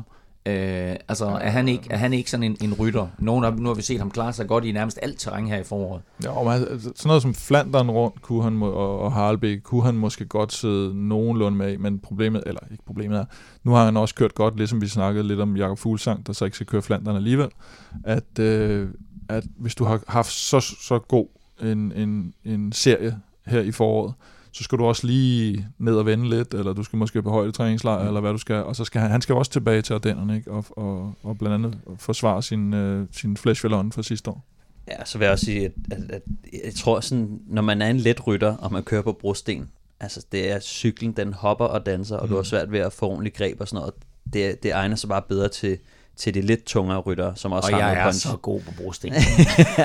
Ej, men Paris-Roubaix er jo noget andet, ikke? Den vil han, og det så også Patrick Lefebvre sagde, det eneste løb, du kan med sikkerhed sige, at der slet ikke passer til ham, det er Paris-Roubaix, fordi der kører du flat, eller ja. nogle gange endda mm. nedad på, de, på et brosten, hvor ja. Flandern, der er det mere opad, og der, der kan de der bjerge ja, også mene, at, at han burde nok godt kunne køre med, altså specielt med den form, han er i, men det er lidt mere risikabelt, ja. øh, og øh, det, det vil også, altså, det, det er lidt sværere for ham at køre det her, øh, hvad hedder det, øh, Jubang cykelløb, som man ofte siger, ikke? Øh, hvor det bare... Øh, det går bare går derud af, der er positionskamper, der er styr, der er punkteringer og alt muligt, så, så det, det er nok lidt for risikabelt at sende ham derned, og øh, det er jo også fordi, at han ikke er en, øh, en, en sikker, en sikker, et sikkert kort øh, i sådan et her mm. cykelløb. Ja. Øh. E3 kan du se på Veloropa Café i forbindelse med fredagsbar lidt mere om det sidste i udsendelsen, men allerede søndag, der holder vi åbent igen, og der kan du komme ind og se Rent Wevelgem, som øh, også altid plejer at være et super fedt cykelløb. Og der har vi altså også en øh, stak danskere meldt til, øh, og der er otte på nuværende tidspunkt, der kunne altså sagtens komme endnu flere. Men de otte, det er Kasper Askren, det er Rasmus Byrjel, Mads Wirtz igen, både Michael Valgren og Lars Bak. Så er Asbjørn Krav med, Mads P., og så øh, Lasse Norman øh, tilmeldt endnu. Søren Krav er officielt ikke meldt til endnu, og det kan jo altså være, fordi at han satser på Flandern, som øh, ligger en lille uge senere, eller faktisk præcis en, en uge senere. Øh, Kim, lige hurtigt overblik over favoritter til Rent Wevelgem. Jamen, der tror jeg, vi skal have de der lidt, lidt sprintertyper og lidt holdbare sprinter, som øh, igen, Sagan Viviani, øh, Colbrelli har vi, Van Avermaet kan måske også være med, Demar, Trentin, Øh, sådan nogle, sådan nogle øh, det her, jeg, jeg sige med de her sådan, de, de tre løb her, ikke? det er jo her, jeg glæder mig til at se øh, Van Avermaet, fordi jeg synes tit, så, så er det her, at han ligesom begynder at, at komme i form og, mm. og vise, at han er der, og så kører han vel, vel sagtens, jeg forestiller mig ikke, at han kører pande, men så kører han vel de to sidste, og der plejer han altid at ligge med i finalen der, og der er jeg altid mm. super imponeret over de der drenge, som, som er med i finalen i, i begge de her to løb, og ofte så er han altså med, med, med fremme Van Avermaet der. Øh, men kom ned på caféen søndag, fordi Kim, der er, øh, der er søndags arrangement, øh, så bliver du noget spændende? Nej, ikke ud over de sædvanlige gode ting, vi har. Med selvfølgelig belgisk øl til, til belgisk cykelløb. og så øh, der plejer at være en del cykelrytter forbi også i løbet af søndagen. Så vi holder åben arrangement den her gang. Det er Milano Sanremo var lukket, og det er monumenterne holder vi lidt lukket arrangementer, hvor man kan købe adgang, og så de her, de, der er det bare frit at komme i god tid, hvis man vil have, hvis man har de bløde stole. Sådan. Og det er altså på søndag, at der er øh, Renderwevelgem men masser af brostensløb i løbet af ugen. Og apropos brostensløb og Flanderen rundt, så kan du nu spille Flanderen Picks på Picks.dk. Gå ind allerede nu og tilmeld dig, og så få lidt ekstra sjov og spænding, når den her store brostensklassiker den køres. Øh, Pix fungerer på den måde, der er 11 head-to-head dueller i cykelløbet, hvor du ganske simpelt skal vælge, hvem der kommer først over stregen øh, af to ryttere i brostensmonumentet Flandern rundt. Det er dejligt nemt, og så er det øh, super sjovt, og jeg glæder mig selvfølgelig til at kæmpe mod, mod jer to. Øh, man kan lave ligaer derinde, øh, man kan invitere sine venner, og øh, så altså også spille med om øh, nogle ret fede præmier. En af duellerne, som øh, vi skal forudse, det er Valgren mod Valverde. Hvad tænker du mm. der, Stefan? Jeg tænker, at den er meget umiddelbart, så vil jeg jo sige Valgren, men, men i år synes jeg faktisk, at den er meget spændende, fordi at Valverde har vist sig meget godt kørende og begynder at, og måske at satse lidt mere på sådan noget her, øh, cykelløb. Øh, og så har Valgren måske ikke lige vist øh, topform endnu, så, så den er mere spændende, end, øh, end jeg umiddelbart lige øh, først tænkte. Jeg går med Valgren på den. Helt sikkert. Ja. Jeg tror, jeg har en eller anden fornemmelse af, at han nok skal være der. Du har en eller anden hets mod Valverde også, synes jeg. Det har vi ja, men det er på grund af Karl, tror jeg. Ja, okay. Et, andet, et andet matchup, øh, et andet matchup øh, vi har lavet derinde, det er to holdkammerater med hinanden. Det er nemlig Mads Pedersen mod John Degenkolb. Hvordan ser I det? Øh, der ser jeg også helt klart Mads P. I, havde det været på Rio B, havde det været noget andet, men, men Degenkolb i Flandern, den, den tror jeg simpelthen ikke på. Hvorfor? Ja, men jeg, det, det, det ved jeg sgu ikke. Det, har, han, har han gjort det godt i øh, Flandern? Nej, han har gjort det godt i alle løb. Ja, men... Han, er, han, han har i hvert fald været typen, der, der godt kunne køre sådan. Jeg tror også, han har været i top 10. Nej, jeg ikke lige... Uh, nu ved jeg godt, at Mads P. han var, han var top ja. 2 sidste år. Han var top 2, ja. ja, ja. Ej, men, men det, det, der, der vil jeg helt klart sige uh, Mads P. Jeg, jeg vil tror, også jeg sige Mads P. på grund af John Degenholm. Jeg tror, de kører for Mads P. og Støjven. Jeg tror, jeg, jeg, tror simpelthen ikke, at han... Jeg er ikke engang sikker på, at han får en fri rolle. Er han overhovedet med? Det håber jeg da. Hvis han ikke er med, så skal man i hvert fald uh, tage Mads P. som, uh, som uh, den rytter, man sætter 100 point på. Gå ind og uh, så vælge uh, de rytter, du tror vinder i de her 11 dueller, og så rangere dine vinder uh, op og ned. Og har du lyst til at spille med, så foregår det altså inde på pix.dk. Det, det staves picks.dk, og så, øh, hvad siger du, Kim? Har du brugt øh, Van Barles øh, hashtag? Hvad er Van Barles hashtag? Som han skrev til Wout Pols. Nej. Hashtag lækkerpik. Lækkerpik. Lækkerpik. Vil du ind og spille lækkerpiks, så foregår det altså på pix.dk. Du kan også øh, hvad hedder det, finde den liga, der hedder Veloropa Pix, og spille mod andre veleuropæere, så er jeg sikker på, at Kim han smider en eller anden fed præmie i puljen. Vi skal lige runde andre små og store nyheder fra cyklingens verden, og vi lægger ud med en mega stor historie, eller i hvert fald et mega stort sponsorat, fordi som de fleste sikkert ved, så er det nu ganske sikkert at vist, at Ineos bliver ny sponsor for det hold, vi i dag kender som Team Sky. Per 1. maj, der skifter holdet navn, og øh, i Tour de Yorkshire, der vil Froome og Company for første gang køre rundt i Team Ineos trøjer. Og øh, som vi lige fortalte i sidste uge, så er Ineos en øh, kemikalievirksomhed, som også øh, er kommet ind på energimarkedet, blandt andet ved at købe Dongs olie og øh, naturgas. Jeg ved ikke, om I vidste. Øh, og, men det her med, at det er en kemikalievirksomhed, Kim, det er sådan sat sindet lidt i kog. Ja, jeg vil sige, det, øh, det har fået øh, de britiske journalister og også nogle fans, eller måske ikke så meget fans, de vil gerne bare have, at de har et godt cykelhold. Men øh, det har fået sat sin lille kog på den måde, at øh, han er jo lidt en type, ham der Jim Radcliffe, der, der ejer det som... som Sir. Sir, Sir Jim. Uh, han, vil, han vil gerne lige undtages for nogle uh, forureningsregler, som EU har, og han vil i det hele taget godt ud af EU, så han har været stor Brexit-fortaler. Og, og det, der har været problemet, har jo så været den her, uh, hvad skal man sige, uh, hyggeleriknappen er blevet tændt, ikke? fordi i stedet havde de haft det der Sky med Ocean Rescue, så var det det, folk gerne vil have. så var det, der ikke skulle, og så ham her, han er en af verdens største pla- plastikproducenter, tror jeg nok, så det, det harmonerer ikke sådan pissegodt, men altså, jeg har det også sådan lidt, og jeg kan sagtens forstå det, og jeg kan sagtens se det, men øh, man skal bare, hvis man ser på, det er jo ikke kun Dave Brailsford, der, der på den måde ligesom gør, hvad der skal til. Bjarne gjorde det samme da han øh, først så han og sagde, at Tinkoff var simpelthen det værste, der var sket for ham i en eller anden dokumentarudsendelse, og så kom han med 40 millioner, og så var han, så var han god igen, ikke?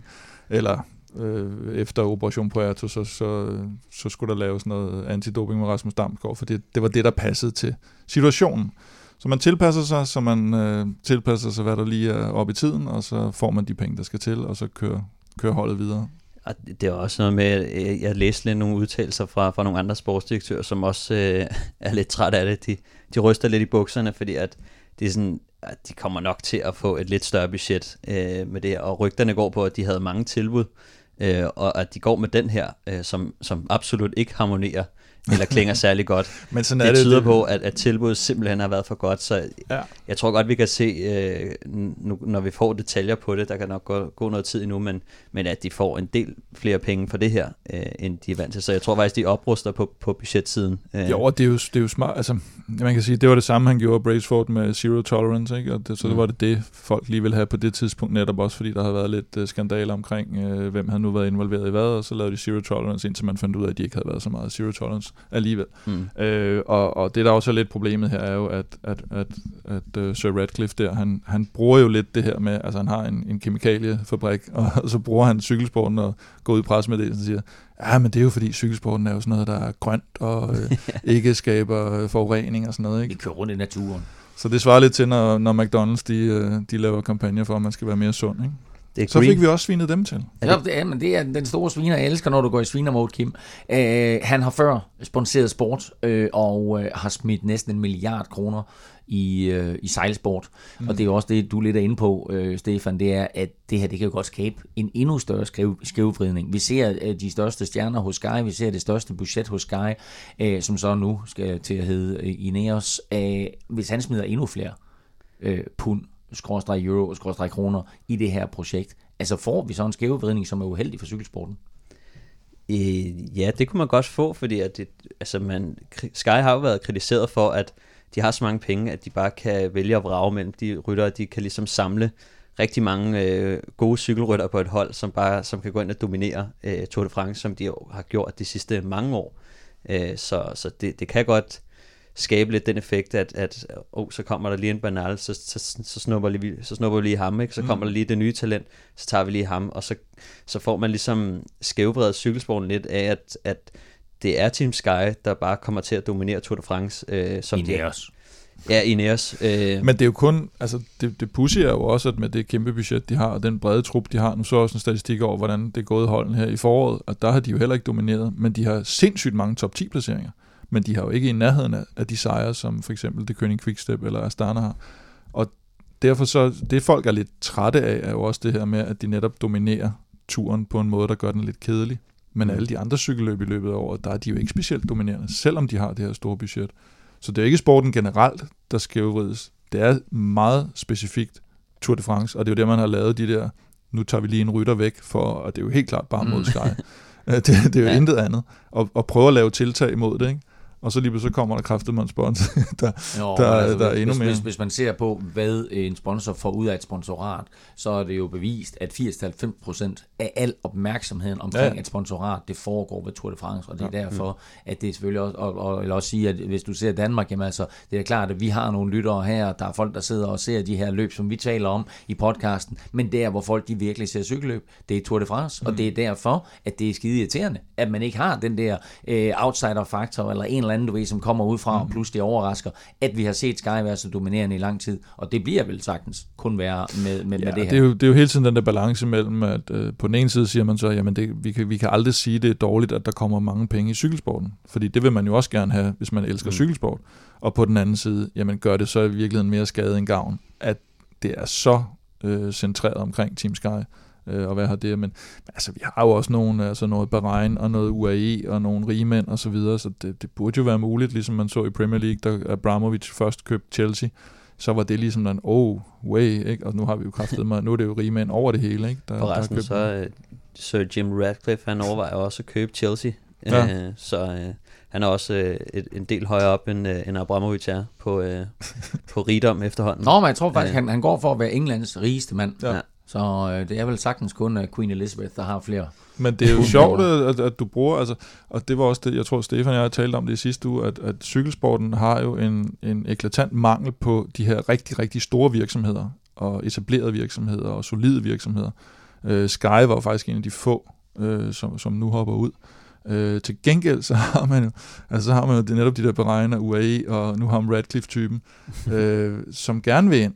Og grund til de store etablerede virksomheder, øh, eller mere, hvad skal man sige, øh, hvad fanden skal vi kalde dem, normale virksomheder, eller, eller som vi kender, det er jo fordi, de siger, at cykelsporten har et for dårligt image. Men så har du simpelthen nogle virksomheder og nogle lande her, som har så dårligt image, at de tænker, cykelsporten, det skal saten ret op på vores image, ikke? Du har Bahrain, du har UAE med noget menneskerettighed. Hvad er det, greenwashing, de kalder det, eller hvad? Ja, Ja. Det, det er godt. Altså, når, du, når, når selv cykelsporten bliver godt for dit image, så ved du, at så, så kører det bare virkelig dårligt på den front. Ikke? Sådan. Jamen, uh, velkommen til Sir Jim i, i cykelsporten, og så kan det greenwashing begynde.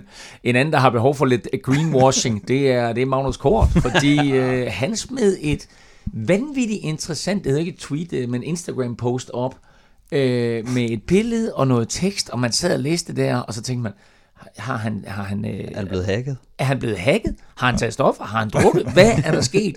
Okay, Kim, gennemgå lige, hvad var det, det der Instagram, Instagram post, den gik ud på? Hedder de rocklerbriller eller sådan noget? Roka Sports, Roka Sports eller sådan noget. De har åbenbart øh, noget jubilæum, og så har de bedt en række atleter om at, at, at sige, at man kan få noget rabat på deres, øh, på deres ja. udstyr. Og, og så skal de øh, lave et opslag, der og ifølge Magnus, så skulle det være noget med, at hvor god han var blevet, efter at have begyndt at bruge deres produkt. Ja, altså, hvordan har det ændret dit ja. liv, eller sådan et eller andet ja, sindssygt? Ja. og, og, og, og, det Magnus siger, altså Magnus er jo meget sådan øh, nede på jorden type, ja. og så han siger, det er jo latterligt. Altså, der er jo ikke, det, det kan man jo ikke sige. Så han valgte åbenbart bare at køre en nærmest en-til-en oversættelse af en intro for, for rytteriet, hvor, hvor de netop siger, at jamen, siden jeg begyndte at, at, at se rytteriet, så er min hud blevet meget, og hvad fanden var det med? 6 cm højere. Ja, og, og, og, nu, han, nu elsker han firebenede dyr, som han ellers var bange for. Og så den værste der, han lige slutter af på, han... Øh han har fået en meget hård erektion eller sådan Det skrev han. Ja. Han skrev seriøst i den der Instagram-post, og så har ja. en erektion, den der. Den er og det, der så sker, ja. det er jo, at, at alle siger, hold kæft, hvor er det dejligt befriende, og at der kommer nogen, der, fordi man ved jo, man, man tager jo ikke, nu så også et opslag for Viviani med, at han elskede bare at komme hjem og gå på sine quickstep-gulve, når ikke han kørte cykelløb og sådan noget. Ikke? at man ved jo bare, man vil brække sig over de der promoveringer, som, som de jo skal lave og bliver, bliver sat i nogle situationer. Og så, så alle var egentlig sådan lidt, hold kæft for befriende, eller var sjovt, eller var syret. Og, og det, de har jo aldrig fået så meget reklame formentlig på så kort tid, og, og ting er blevet delt. Men så blev den pillet af. Så øh, hvis de havde haft lidt, øh, lidt boller, så tror jeg, at de havde kørt den videre, så havde de simpelthen bare indkasseret. Altså. Men hvis I, Magnus, øh, altså, han, han, han var jo blevet punket lidt for, at han ikke laver nok øh, mm. Instagram-opdateringer. Ja, så fyrer han lige den her med et andet sjovt initiativ, som han også er gang i. Ja, altså, han, det hotel, han, han, ja. han, han rater hoteller ja. nu, hvor han, øh, han tager billeder, hvor der står, øh, jeg tror, at Gregor står på med solbriller, står han i baggrunden. Mm. Og nu var det, øh, ja, det var han, ham der... Øh, ham med lange hår, øh, Laurens, er det de, de, Frese, de Frese, ja, som, øh, som står og stryger en skjorte, hvor at, så tager han billeder, så står, står han i badekarret og stryger en skjorte, ikke, og sådan noget. Og så skriver Magnussen helt, helt koldt og kynisk, sådan, rater han det der øh, hotel. Og jeg ved ikke hvorfor, jeg synes, det var jeg synes, det er skide sjovt. Jamen, det er fordi, de har fået det... besked på at, ja. at lige op deres game på sociale medier, ja. og så har de lidt en, en battle, øh, meget kort og det fræse, tror jeg. Altså prøv at gå ind og følge Magnus Kort og hans uh, hotel-opdateringer. Jeg synes, det, synes, det er også det er på Instagram, mener jeg. Han hedder, ja. han hedder Magnus Kort i et ord på Instagram, så uh, gå ind og følg ham. Det er faktisk ganske underholdende, og jeg er sikker på, at, uh, at havde Roka haft en lille bitte smule større corona, så skulle de have lidt den der fortsætte, for der er ikke nogen tvivl om, det havde i hvert fald givet dem uh, noget mere omtale end, end alle de andre posts, der er kommet fra alle mulige andre. Vi skal lige vende et par andre danskere, som øh, har gjort det godt eller mindre godt øh, her i, øh, i, de, i den forgangne uge, de cykelløb, der er kørt. Øh, I søndags, der var der Grand Prix Denain. Øh, Matthew van der Poel, han vandt igen igen. Øh, I øvrigt kun få dage efter, at han var styrtet i det, der hedder, hvordan udtales det, Nokara Korsa. Nokara Korsa. Nokara Korsa. Kurs, øh, Lasse Norman var med. Han endte i asfalten. Jakob Eholm var med. Han endte i Han, han endte i en å, Kim. ja, det gør han. ja, men jeg, jeg skrev lidt med begge to efter løb, for at lige høre, om de var okay og sådan noget. Og, og, og Lasse havde fået lidt... Øh, han havde, øh, lidt asfalteksem. Lidt asfalteksem i håndfladerne, som jo altid er rigtig rart, når man skal holde på et styr. Og Eholm, han var, det var sådan ret sjovt, fordi, eller sjovt er det jo ikke, men, men øh, når nu der ikke skete noget, så, så kan man jo godt sige, at det var sjovt, fordi han ryger i grøften sammen med en anden rytter, og så er de på vej op igen ned, for det er sådan en relativt dyb øh, grøft med, med, noget, med, med en å nede i, eller noget vandløbshalløj. Og, øh, og ham den anden, han har jo sin cykel med op, og Eholm, han er så bare på vej op af den der græsgræn, og så ligesom man kigger over på ham den anden cykel og tænker, hvad er det, jeg mangler? og så ligger cyklen nede i, i åen, ikke? Og, og, og det synes jeg simpelthen var så sjovt, og så skrev, så siger jeg til ham, du glemte cyklen? Og så sagde han, ja, det var, det var sgu ikke meget værd. Jeg kunne lige så godt have lavet den ligge. Så, øh, men han, er, han var også klar igen og, og på benene, så det var godt, der ikke, øh, der ikke skete mere i det. det var, der, var ellers, der var rimelig mange styrt. Øh, Floris Gertz fra et eller andet. Tarlet, Tarletto hold. Tarletto. Han, øh, han fik noget hjernerystelse. De, der har jo nogle af de der hollandske navne der. Tarletto er et hold, der er også et ja. andet hold, der hedder Baby Dump. Jamen, de, som laver, jeg tror, de laver blæer. De vil skifte navn, tror jeg, Nå, men det, det, det, det her.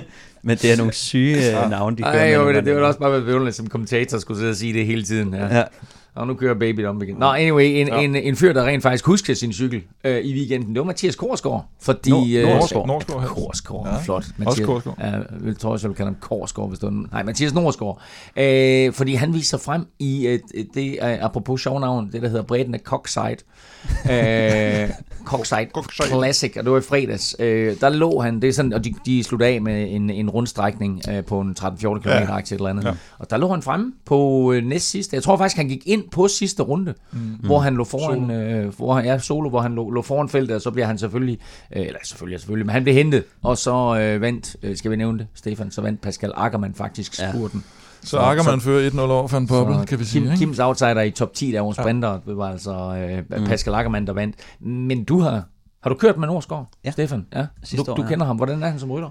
Øh, jamen, Norsgaard, han er en, en kæmpe stor rytter. Jeg tror, han er to meter høj og vejer 80 kilo eller et eller andet. Øh, men, men han er lidt af en maskine. Øh, primært er han god på enkeltstart, men, øh, men han kan altså også godt det her med, med udbrud, hvor han, altså han viser jo bare, at han kører de andre over øh, i det her løb og sidder alene tilbage. Super flot. Øh, øh, udbruddet var måske lidt øh, dømt til at dø. Øh, det havde været rigtig svært at køre den her hjem. Øh, mm. det, det tror jeg også, jeg ved ikke om jeg selv øh, troede 100% på det, men men det var om ikke andet flot, at han, han fik vist trøjen frem, og, og han fik vist, øh, hvilken styrke han har, og, og det har nok også givet ham lidt selvtillid øh, fremadrettet. Øh, men først og fremmest bare super fedt, at han, at han, kan, at han kan sidde så lang tid i udbrud og køre alene øh, så langt. Øh, det viser god form, og øh, jeg tror, at rivaler også har været glade for at få vist trøjen lidt frem, for, for det har de ikke fået så meget indtil videre. Vi har jo en øh, lille quiz hængende, fordi øh, tidligere i udsendelsen, der stillede jeg jer to og alle jer, der lytter med, det simple spørgsmål. Hvem er den seneste dansker, der har været på podiet i E3 Harlebække og øh, jeg stillede jo øh, faktisk også det spørgsmål, at det sådan, der var lidt ekstra point. Øh, man kunne få et, spørgsmål, et, et, et point for, øh, for det rigtige svar, og så også et point, hvis man kunne overstille. Men først og fremmest, så øh, sad du og smilte lidt, Kim, derovre, fordi mm-hmm. øh, du vidste, at der var en dansker, der havde vundet løbet. Har du, har du nogen anelse om, hvem det er, Stefan? Øhm, nej. Vi, vi lader den gå videre til Kim. Hvem, hvem er den eneste dansker, der har vundet løbet? Det er Søren Lilleholdt. Og det var hvornår? Det var i 91, tror jeg. Det er tæt på, det var faktisk i 90. Så, øh, så det, var, det, var, det, var, det var meget, meget flot, Kim. Øh, men der er også noget med, at du har skrevet en eller anden form for optakt omkring det her løb. Eller det tror jeg ikke. Nå, det har du ikke. det tror jeg ikke, du skal regne. Det tror jeg ikke, du skal regne. Så, så det er sådan noget, det er jeg nødt til at tjekke op på, når jeg stiller de her quiz. Jeg er nødt til at finde ud af, hvad har Kim rent faktisk ja. skrevet optakt om, så han ikke har en uretfærdig fordel. Men syv år senere, der vandt... Øh, nu kommer jeg jo faktisk til at ødelægge øh, lidt af det der. Men, men syv år, ja. Der, det, var, det var ekstra point, der røg der. Ja. Så, så, så, syv år senere, hvornår er det så? Som de siger i Minnesota, når de har en svensk kigger. Ej, oh. den var god, den. Nå, okay. Syv år senere, i 97, der havde vi den næste dansker på podiet, som også er den seneste dansker, der har været på podiet. Mm. Så hvem, øh, jeg kan her øh, fortælle jer, at det var en tredjeplads, det drejer sig om. Hvem kom på podiet i E3 Harlebække i 97? Ja, og Stefan? det er mig, der lægger ud. Ja, altså, øh, der er et par navne, der, der, der er oppe at vinde, men Skiby eller, eller Rolf, øh, jeg tror, at Rolf han var godt kørende i den periode, så øh, jeg, jeg tror, jeg gætter på Rolf. Du gætter på Rolf? Du siger ja. Rolf? Ja. Er et godt bud? Det er et skide godt bud. Ja. Var det ikke også det år, han egentlig vandt? Der vinder han Flandern. Flandern, ja. Øh, jamen, jeg var faktisk også lige ved at sige Rolf, men nu øh, tænker jeg faktisk på at sige øh, Brian Holm, tænker jeg måske på at sige. Uh-huh. Hvorfor siger du Brian Holm? Det er fordi, jeg tror, han blev nummer tre i uh, E3 uh, Harlebække i 1997. Jamen altså, vi har to af de helt store klassiske danske ryttere, Brian Holm mod uh, Rolf Sørensen, og jeg kan fortælle, at det uh, står 6-5 nu Nå. til Kim Plesner. Fordi det ja, var fuldstændig korrekt, at uh, Brian Holm uh, blev træer i E3 Harlebække i, uh, i 97. Så Stefan, Stefan uh, keder at sige det, men uh, Kim vinder altså uh, dagens quiz. Ja. Tak til alle, der har støttet Europa Podcast via tier.dk. Det sætter vi stor pris på.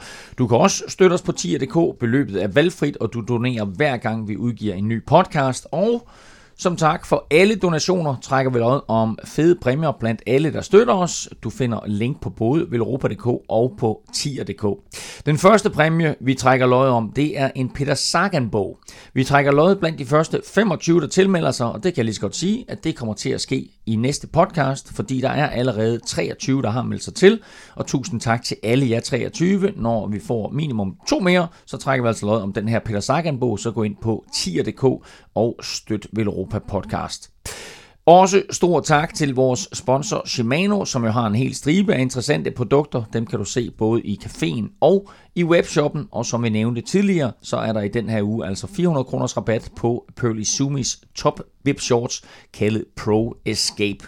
Kim, kan du følge på øh, snablag Velropa, der finder du også hele Velropa-universet. Stefan er at finde på snablag Stefan Djurhus, og undertegnet kan du følge alle steder på snabelag NFLming. Tak for nu. Tak fordi du lyttede med. Krop von der Wettstreit. thank you